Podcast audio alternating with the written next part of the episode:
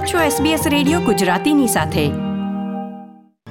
નમસ્કાર, ઓગણત્રીસ એપ્રિલ બે હજાર બાવીસના મુખ્ય સમાચાર આપ સાંભળી રહ્યા છો નીતલ દેસાઈ પાસેથી SBS ગુજરાતી પર. આજના મુખ્ય સમાચાર, સાઉથ આફ્રિકામાં પ્રસરી રહેલા કોવિડ નાઇન્ટીનના નવા પ્રકારનો પ્રથમ કેસ ન્યૂ સાઉથ વેલ્સમાં નોંધાયો.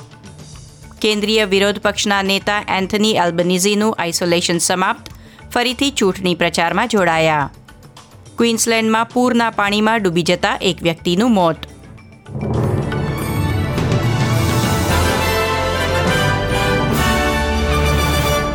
પ્રસ્તુત છે સમાચાર વિગતવાર. કેન્દ્રીય વિરોધ પક્ષના નેતા એન્થની એલ્બનીઝીએ કોવિડ નાઇન્ટીન નિદાન થયા બાદ એક અઠવાડિયાનું આઇસોલેશન સમાપ્ત કર્યું છે અને ચૂંટણી પ્રચાર માટે તેઓ પર્થ જવા રવાના થયા છે. આઇસોલેશનમાંથી બહાર આવ્યા બાદ પત્રકાર પરિષદ નહીં સંબોધવાના કારણે એલ્બનીઝીની ટીકા થઈ હતી. તેમના સ્થાને વિપક્ષના ટ્રેઝરર જીમ ચામર્સ તથા વિપક્ષના ગૃહ ખાતાના પ્રધાન ક્રિસ્ટીના કિનેલીએ પત્રકાર પરિષદ સંબોધી હતી. બીજી તરફ લેબર પક્ષના નાયબ નેતા રિચર્ડ માર્લ્સને કોવિડ નાઇન્ટીન નિદાન થયું છે અને તે આગામી એક અઠવાડિયા સુધી આઇસોલેશનમાં રહેશે. માર્લ્સે શુક્રવારે સવારે ટ્વીટ દ્વારા આ અંગે જાણકારી આપી હતી. તેમણે જણાવ્યું કે ડૉક્ટરની સલાહ પ્રમાણે તે ઘરેથી જ કામ કરશે અને આઇસોલેશન સમાપ્ત થયા બાદ ચૂંટણી પ્રચારમાં જોડાશે. કેન્દ્રીય સરકારે આંતરરાષ્ટ્રીય પરિબળોના કારણે દેશમાં જીવન નિર્વાહ ખર્ચ કોસ્ટ ઓફ લિવિંગ વધી રહ્યા હોવાનું જણાવ્યું છે. વર્તમાન સમયમાં જીવન નિર્વાહ ખર્ચમાં વધારો ચૂંટણી પ્રચારનો મુદ્દો બન્યો છે. ઊર્જા ક્ષેત્ર દ્વારા જારી કરવામાં આવેલા આંકડા પ્રમાણે દેશના પૂર્વીય તટો પર આવેલા રાજ્યોને સૌથી વધુ અસર થઈ છે.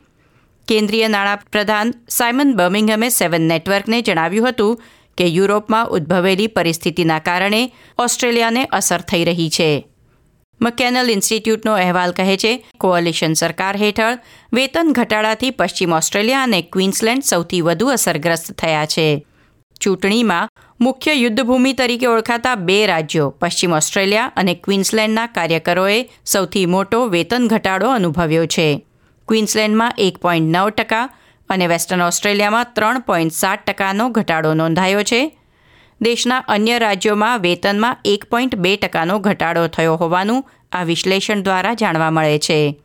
સંસ્થાના એક્ઝિક્યુટિવ ડાયરેક્ટર માઇકલ બકલેન્ડનું કહેવું છે કે જો વર્તમાન નીતિઓમાં ફેરફાર કરવામાં નહીં આવે તો સ્થિતિ વધુ ખરાબ થઈ શકે છે.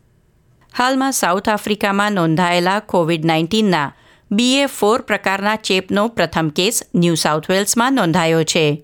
સાઉથ આફ્રિકાથી આવેલા મુસાફરમાં આ ચેપનું નિદાન થયું હતું.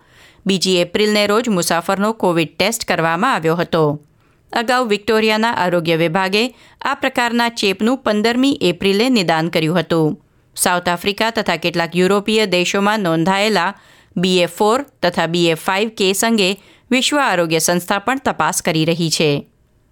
ઓસ્ટ્રેલિયાના વિવિધ રાજ્યો અને ટેરેટરીમાં કુલ છવ્વીસ કોવિડ દર્દીના મૃત્યુ નોંધાયા છે. ન્યૂ સાઉથ વેલ્સમાં સાત, વિક્ટોરિયામાં સાત, ક્વીન્સલેન્ડમાં છ, વેસ્ટર્ન ઓસ્ટ્રેલિયામાં બે દર્દી મૃત્યુ પામ્યા છે. સાઉથ ઓસ્ટ્રેલિયામાં ત્રણ અને ટાઝમેનિયામાં એક દર્દીનું મૃત્યુ નોંધાયું છે. ક્વીન્સલેન્ડમાં ભારે વરસાદના કારણે એક વ્યક્તિનું મૃત્યુ થયું છે. મળતી માહિતી પ્રમાણે છેતાળીસ વર્ષીય પુરુષ પશ્ચિમ મધ્ય ક્વીન્સલેન્ડમાં આવેલા પૂરના પાણીમાં ડૂબી ગયો હતો. ગુરુવારે સાંજે બનેલી ઘટનામાં પરિવારજનોની હાજરીમાં રોબર્ટ બેક્સનું ડૂબી જવાથી મૃત્યુ થયું છે.